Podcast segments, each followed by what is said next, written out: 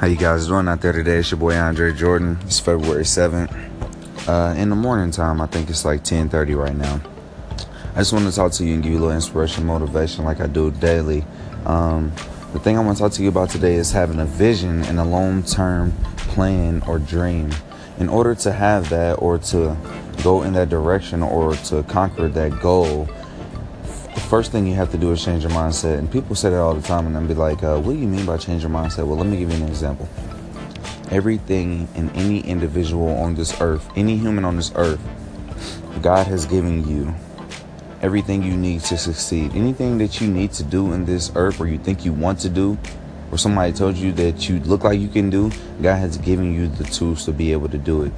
So, what I want you to do right now is really think about if you change your mindset, if you change the way you thought, if you change your ideas, if you change the people that you hung around, the, the thoughts that are coming inside and the thoughts that are going outside of your mouth and that are coming inside of your brain. If you if you change what you're what you're hearing and what you're listening to, the music and the TV that you watch and the books that you read, that's what I mean by change your mindset. You have to one up it, not just thinking about literally changing your mindset in a small way. We have to we have to broaden this thing out. Let's stop being so narrow about it.